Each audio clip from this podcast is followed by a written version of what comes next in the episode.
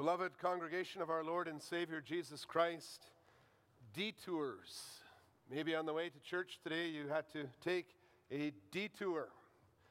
Basically, you go off the, the road you wanted to take and you have to go take an alternate route. And we see detours when we're traveling. You, you remember, maybe children, that you've been driving and nice, smooth, paved highway, and all of a sudden there's some shining lights and somebody with a safety vest kind of pointing to a dirt road that you have to bump along, and the car gets dusty, and you smell the tar and the asphalt, and you can't wait to get back to the paved road. Well, if you compare your car to the church and the journey to the history of God's salvation, that helps you to understand our text. Jacob and his family are the church in the world at that time when we were reading in Genesis there. And the promised land is like the highway that leads to the destination of the coming Savior, Jesus Christ. And God's people, they want to stay in the place where God is bringing salvation. They don't want to turn to the left or to the right. They don't want to leave the highway because they know that that is where God is bringing the Savior. But there was a famine in the land. How many times did we read it? It was a very, very severe famine.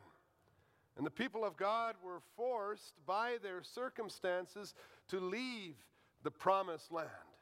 And then the questions come what should the church do and think when the highway seems to come to an end?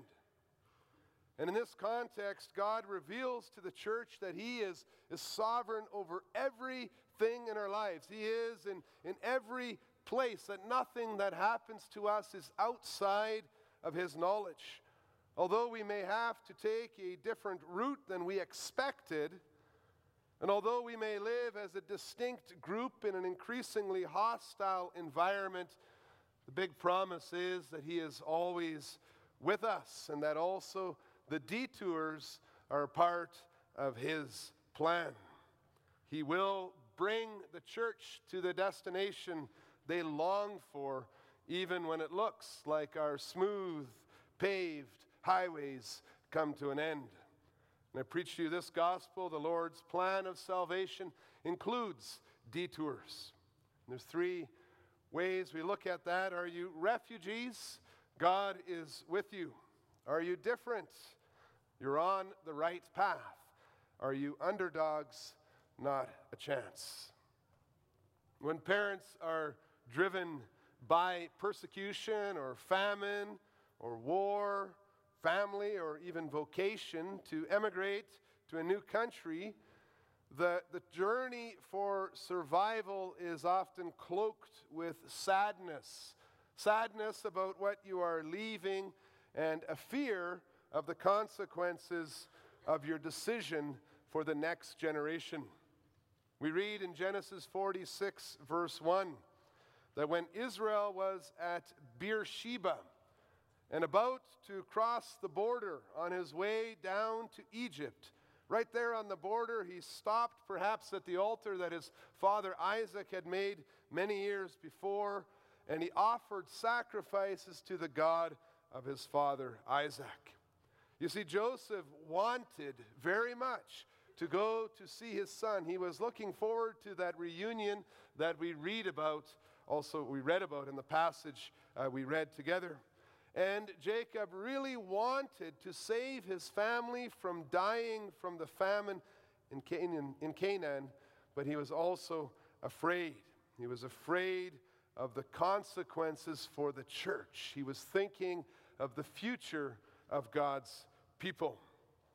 Jacob knew that he was not just leaving the comforts of the family farm in his old age, but at a deeper level, he was leaving the land that God himself had granted to the church so that the Messiah could be born from one of his descendants. And if you remember how poorly things went for Abraham when he left the promised land because of a famine, that's Genesis 12. And if you remember that God specifically told Isaac, Jacob's father, don't go down to Egypt. Well, we can see why Jacob was afraid of turning his back and going to Egypt now. Would God be pleased with Jacob if he turned his family into refugees in a foreign land? Would they ever be able to return to the promised land? Is this a, a permanent decision or is it a detour? The passage we read today describes a moment in the history of Revelation when the church of God was forced by the circumstances to turn off the paved highway of their plans and their expectations to become refugees. We notice that in this context, the Lord reaches down and he speaks to the church. He knows the thoughts, he knows the fears of his children. We read that he spoke to Israel in visions of the night. That's in, or he, that's in verse uh, 2, chapter 46, verse 2.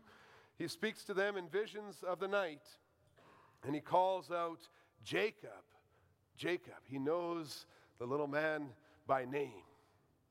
And when Jacob recognized the voice of his covenant father, the Lord then explained to Jacob that he had not forgotten the promise he made to Jacob earlier in his life when Jacob was fleeing from Esau.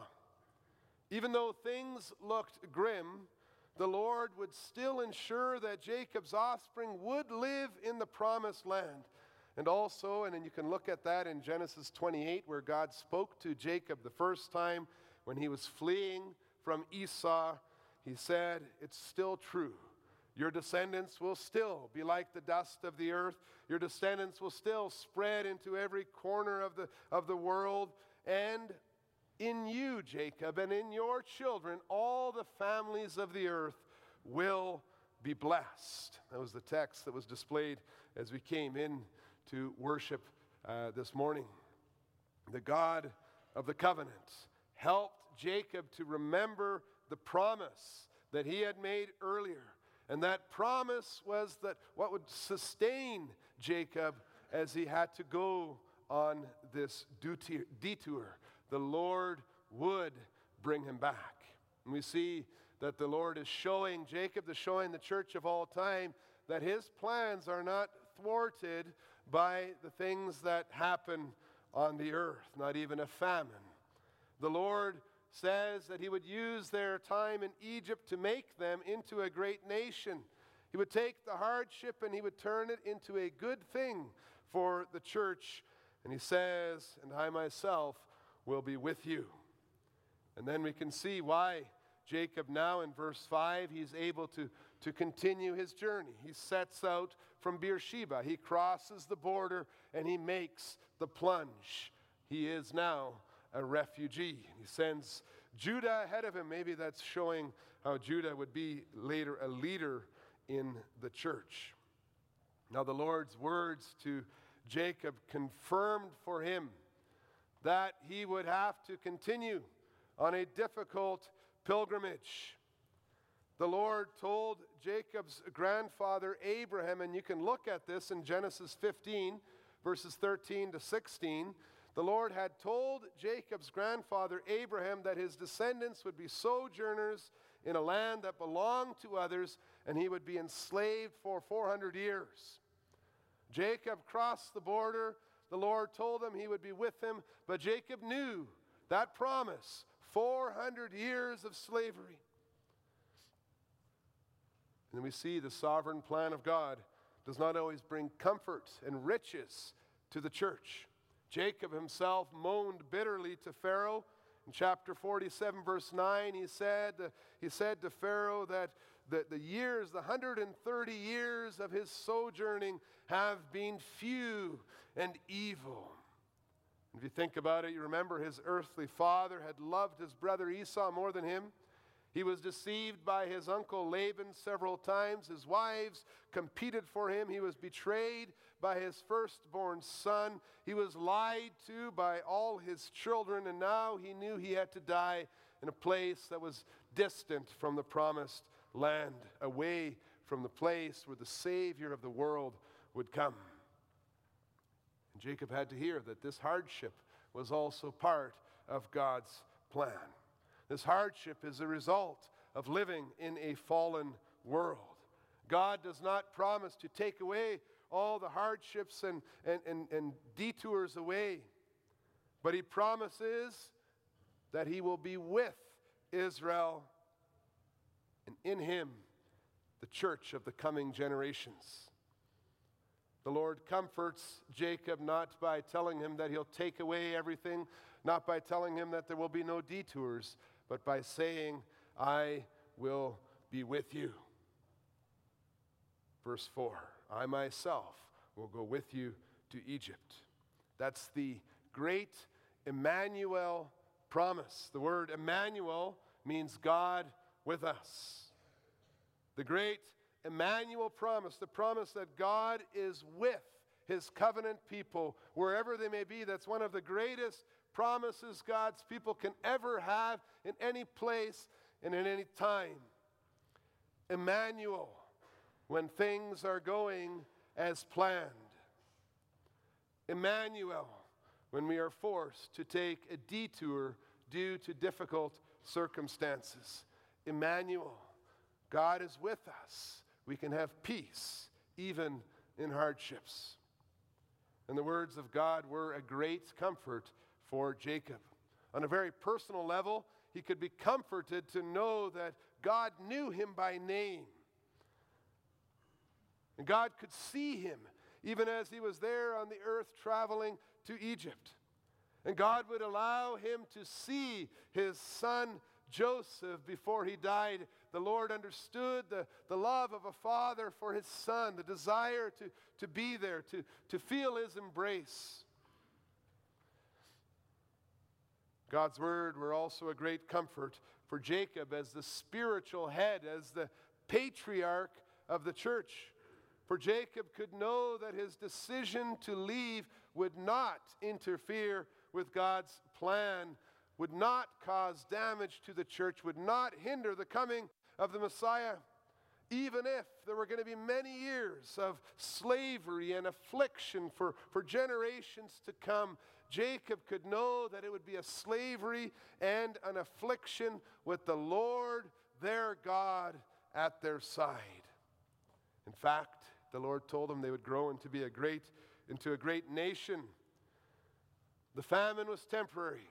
There would be a way back to the promised land. God is not limited to one land or one temple or even one people group. This is a very important theme. It's so important that when Stephen was about to be uh, stoned in, in, the, in the New Testament, Acts chapter 7, and he recounted the history of the people of God, he specifically mentions that Jacob and his family left the promised land and went down into Egypt. You can read about that in Acts 7. And he's making the point for the church of all ages that God is omnipresent. God is present in all places, that there is nowhere we can flee from his presence. He is a God who is with us wherever we may be, even in the detours. And the Holy Spirit there refers to our text today to explain the eternal consequences of Christ's victory over death over sin, over Satan. The Holy Spirit is revealing His work after Pentecost. This means that we can thank God for the same things that Israel and his sons praised God for. The kingdom of God is in every place.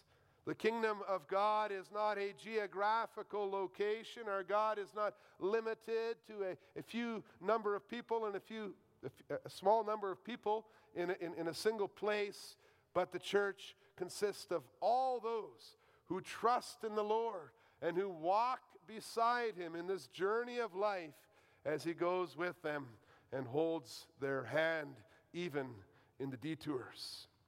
And when the Lord is in our midst, when we walk with him, when we trust in his almighty plan, it has consequences. And all of a sudden we find that we look different than the world does. If you look at Genesis 45, verses 17 to 20, Pharaoh heard that the brothers had come for the first time. You can see that Pharaoh was in a generous spirit when he heard that Joseph's brothers had come to Egypt. And he says uh, to, to uh, Joseph at that time, he, he gave him a Canadian government type offer to the Israelite refugees. He says, I will give you the best of the land of Egypt, and you shall eat of the fat of the land. Have no concern for your goods, for all the best of the land of Egypt is yours. It's a generous, gracious offer to refugees. It's based on Joseph's recommendation. Pharaoh was pleased to welcome the church into his country, to allow them to become a part of his kingdom, his culture, and his people, to fit right in. In this context, it's striking to see Jacob's response. We read a whole bunch of names. We read, it was basically Genesis 46, verse 5 to, to verse 27, a, a list of all the people who came because Jacob accepted the first part of Pharaoh's offer to, to go to Egypt. Confirmed by the Lord, he took everybody with him.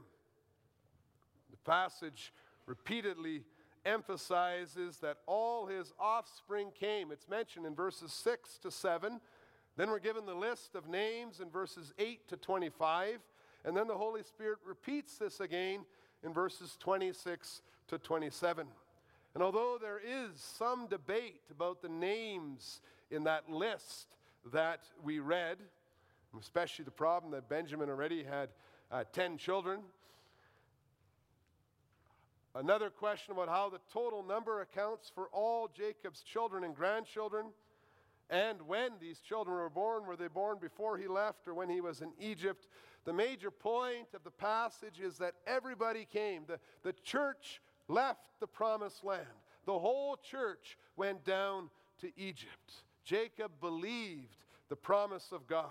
Jacob ensured that all the tribal heads went down to Egypt, to Israel, to receive the promise that God had given to them. He trusted that God was with his people, with the church in the detour. He was confident that the church would once again return to the promised land. At the same time, it's important to notice that rather than accept Pharaoh's offer to take nothing of his own and to just assimilate into the country of Egypt, Genesis 46, verse 5 says, They also took, it's actually verse 6, they also took their livestock and their goods, which they had gained in the land of Canaan, and came into Egypt. Jacob chose to follow the instruction of his son Joseph to bring his livestock. Now, that might not seem like a big deal, and, and at first reading, you, you probably don't think it's a big deal, but as you look at the passage, you, you will notice that it's repeated several times over. In fact, Joseph is trying to draw public attention to the fact that these people came with their livestock and with their animals. And then we see it was very intentional.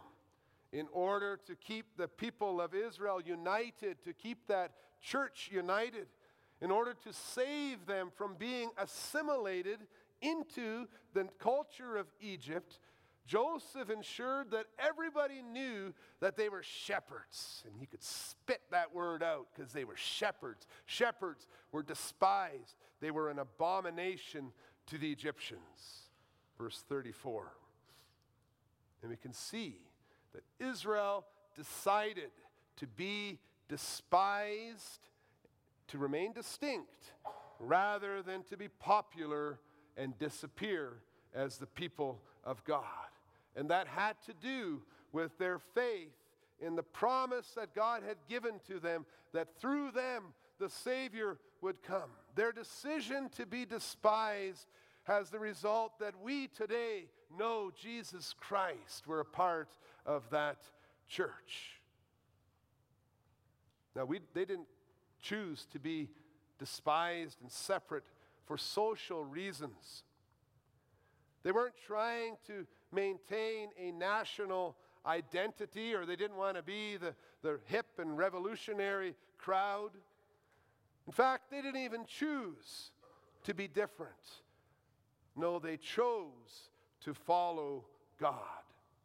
And the result was that they became different. They believed in God's promise of a Messiah.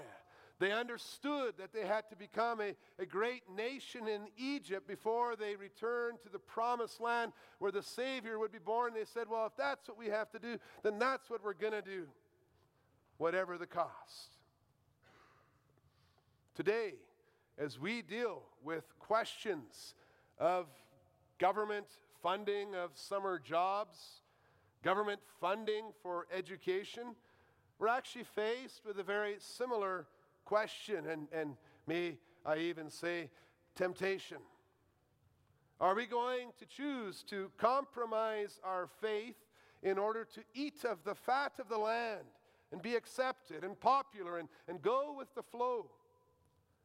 Can the government of a country really convince the church to deny her faith with offers of, of funding? Or will we choose to follow God's truth, no matter what it costs, even if it means we will be different and maybe even despised? You see, faith in God makes us different. The faith of the Israelites made them realize that if anyone left the people of God, left the church, and, and then embraced Egypt, those children, those people would, would miss out on the blessing of their salvation in Jesus Christ. The same is true for us today, and so in Romans 12, verse 2, the Holy Spirit tells us not to be conformed to the world, but to be transformed by the renewal of your mind. When the Lord works in your heart, you know that there is nothing more that you desire besides Him. You know that nothing can bring you true joy and true satisfaction if it does not come as a blessing from God's hand. The faith, this faith in God, this faith in God's promises, that's what unites us together. We believe that Jesus Christ is our Lord and our Savior. We believe we want to follow Him. It also makes us different than the world. Are you different than the world? Do you, at the end of the day, stand out? Well, that means that God is working in your hearts. Although it sometimes may feel that you are going against the flow in the way that you think, in the way that, that you explain things, the way that you understand the world, you are on the right path if you're following the Lord. And some, several times in the New Testament, we're told to stand firm in the faith because you can only be a blessing if you are a faithful guardian of the truth. Paul explains it so nicely in Romans 9, verses 4 to 5. He, he just overflowing with, with explanation of what it means to be the church. He says, To them belong the adoption, the glory, the covenants, the giving of the law the worship and the promises. To them belong the patriarchs, and from their race, according to the flesh, is the Christ, who is God over all, blessed forever. The God who is with us, He changes our identity. He also supports us and supplies us with what we need so that we can follow Him and not be afraid. We can follow Him and even be confident, confident enough to be a blessing to those around us. And that's our goal. We want to be different. We stand out so that we can shine. Because we want to show love and to serve our neighbor. That asks the question are you underdogs? Those looking at Israel's family from the outside, they may have concluded that Israel's God was not very powerful. They, they might have even had pity on the church of God. You see, God couldn't even keep them in their promised land. That's what it looked like. He, he let his people become refugees in a foreign land, and now they were the underdogs. However, when we look back to the chapters before Genesis 49, when we look back to everything that God had announced about his plan, we can see that everything is as it should be, just as God had planned. Israel was in the hand of the sovereign Lord, the Lord who was moving the nation. And so they were the most blessed and the most privileged of all the nations on the earth. The church in the hand of the sovereign Lord is the most blessed and the most privileged of all people.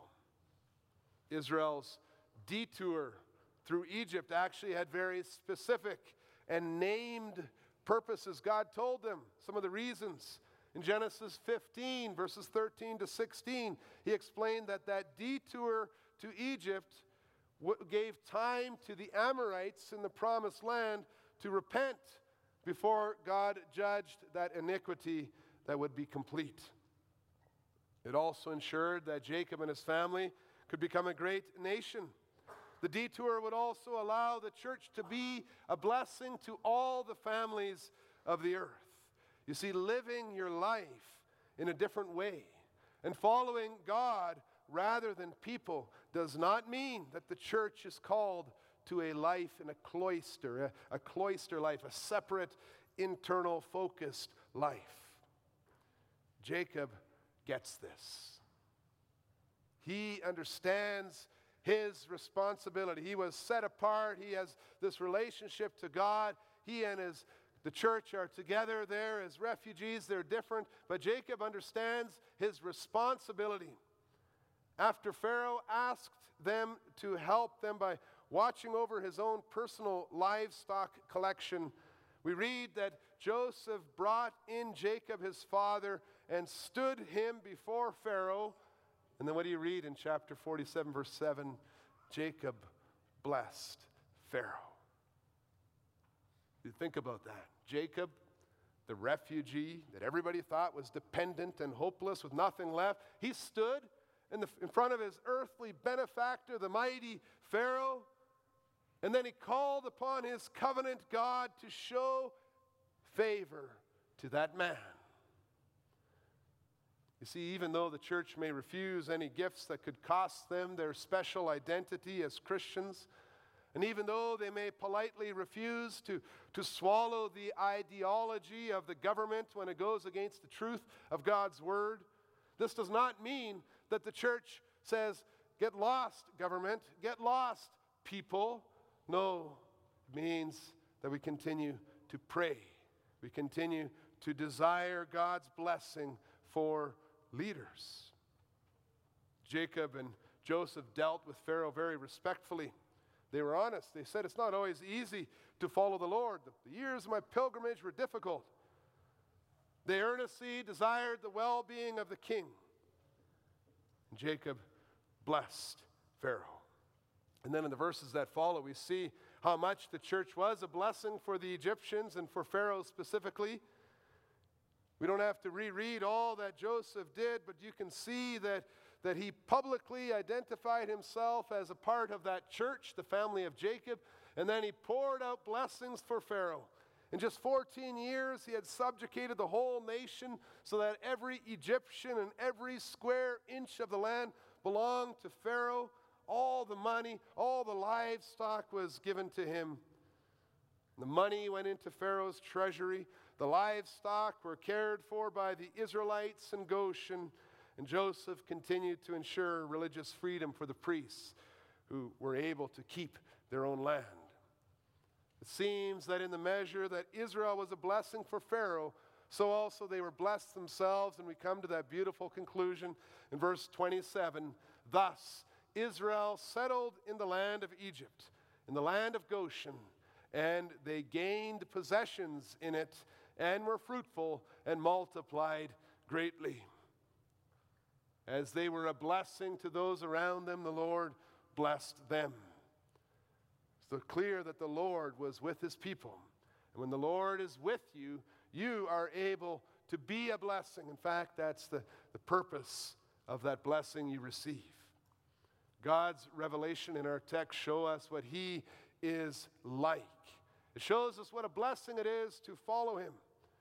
He us, he reminds us straight off the bat that his blessings are poured out upon the world through the church. It is the church that is blessed by God and the church that is called to be a blessing. Although we may look like the underdogs because we are refugees in a world that has rejected the Lord, because we are so small and so humble, and frankly, often very nice, even when people are unkind to us, gracious and forgiving, even when we are misunderstood or attacked. Yet we have the truth. We know that God's plan will be victorious. You can walk out from here today, you can say, whatever happens, God's will will be done. Even when we think about the recent Supreme Court decision concerning Trinity Western University, the denial, the JCCF request for an injunction, it remi- remains our desire, doesn't it? It remains our desire not to say, get lost, world. It remains our desire, rather, to love the world, to serve our neighbor, no matter what they stand for, what, what they may think of us. We, we, we lift up our eyes to God, we see the blessing He pours upon us, and we want to be a blessing. and you walk in a more difficult path, it includes detours, it includes mockery, and sometimes it even includes separation. But it is a privilege. It's a small price to pay when we compare to the unassailable comfort of knowing that the triune, eternal, sovereign, covenant God and Father is with us. No matter how you're treated, no matter what it costs you financially or physically, let us never stop being a blessing to the world by speaking the truth, by loving our neighbors, and living in the quiet conviction that the Lord ensures our peace and forsakes his promise never. His steadfast love endures, and we are his forever. We're going to stand up now. We'll sing that together Psalm 107, stanzas 1, 2, 3, and 4.